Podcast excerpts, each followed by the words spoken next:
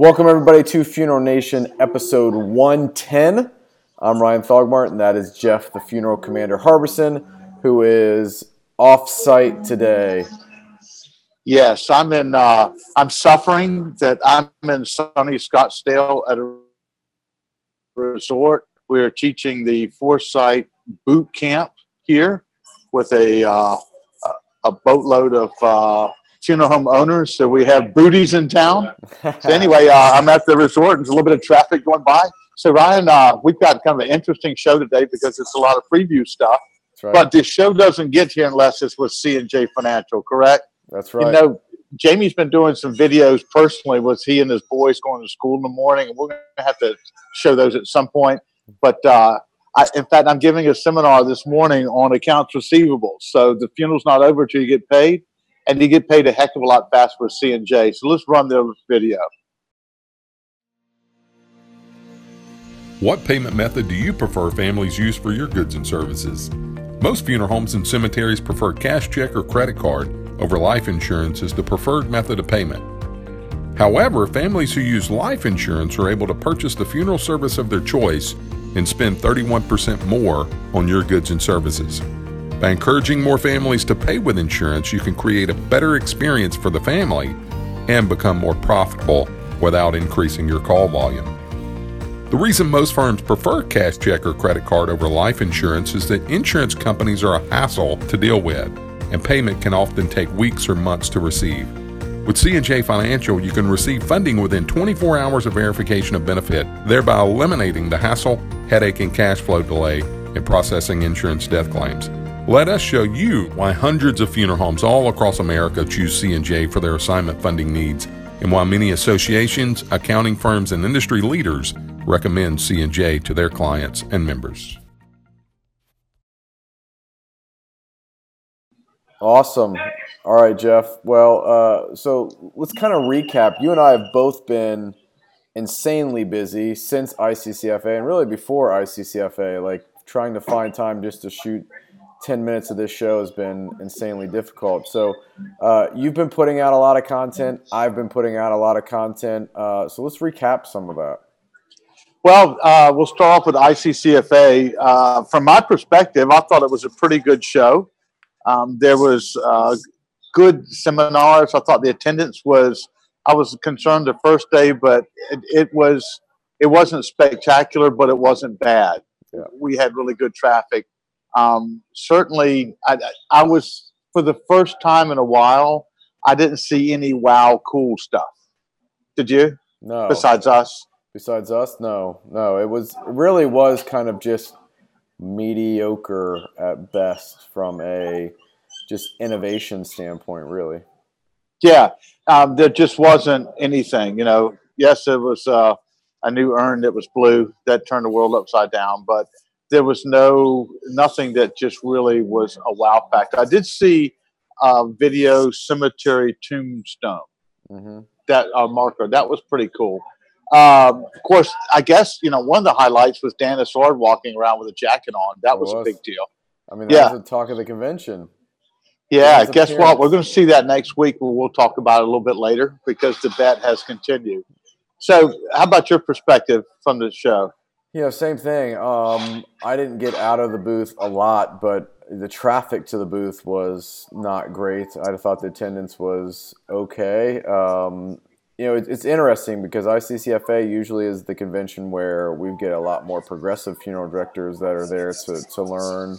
I thought seminars, there was a lot of good content. Um, I, I heard the majority of feedback that I got about the convention that was positive came around the seminars, which honestly, I mean, that's really why funeral homes are showing up um, and cemeteries are showing up. But you know, I thought it was interesting as I walked around. I didn't see all the big monument companies like years in the past. I think that is uh, interesting. Uh, you know, typically you have three or four mausoleum companies that have miniature mausoleums set up, and you know, it looks like a it was scaled back quite a bit this year from a dollar perspective. And I think you know, I had a conversation with another guy in the in the kind of the tech part of the funeral industry, and the conversation resulted around we've got so much ability now as companies to put out information on our own in different places that we don't need to wait for every six months for ICCFA or NFDA to reveal the next big thing. We can do it whenever we want, however we want, because we've got the ability to blast it on social media and email lists and our own network. So um, I think that was an interesting point. Where does it warrant spending hundred thousand dollars every six months for a booth at one of these conventions? So I think a lot of a, people are scaling scaling down.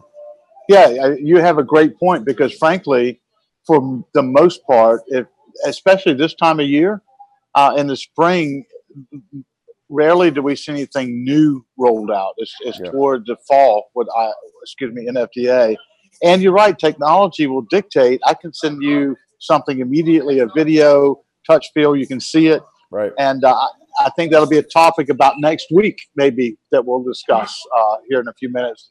We'll share with everybody what's going on. Yeah. You know, you had some really good content with your videos over at Disrupt You, and one of them was about May. Mm-hmm. Uh, share with me, if you will, just a minute what that was about. Yeah, so we encourage people to do this one single Facebook post. If you, if you don't even engage on Facebook and you're a funeral home, you want to get started with social media, do this one post in May. It will work, and you can throw a few bucks behind it and make it even more amplified. So we encourage funeral homes to do a guess to win. It sounds hokey. It is. Like all we're doing is asking people to guess the number of something in a jar or a bowl you know, I think the example we gave on the video was get a bunch of roses and peel off rose petals and put them in a bowl and have people guess the, the number of roses and they win a dozen roses they give their mom or, or something along those lines. When you do something like that, you'll get tens of thousands of people that will engage with it. And the value is not so much on the piece of content, the value is in the meaningful interactions that happen around that piece of content. Because now sure. those users that are commenting and engaging with that content are in the funnel of the funeral home. You can retarget them. You can do different things to reach that segmented audience that's already engaged. So that amplifies the rest of the content that, that the funeral home's putting out. So um, it will work if you do it, period. And, and it's something that we push a lot of our clients to do, and they scratch their heads like, what does that have to do with death care? Nothing. Absolutely nothing. We're doing it to get the interactions from the consumer to get them into the funnel mm-hmm. so we can leverage that later. You're exactly right. And guess what's going to happen if you do nothing? Yeah, nothing. Nothing. Uh, that's part of the seminar that we're having this week. And folks, uh, the funeral home owners and directors are being progressive, including vendors, right? Suppliers. We're winning. Yep. We're the ones that are winning out here. And, you know, if you're a competitor, just please keep doing the same thing over again, right? Because it's nothing. And right. I, I like it. Uh, you know, interesting with speaking of nothing, I, have created a seminar, or excuse me, a video that folks will be able to see next week on Connecting Directors about no mirrors in funeral home. Mm-hmm.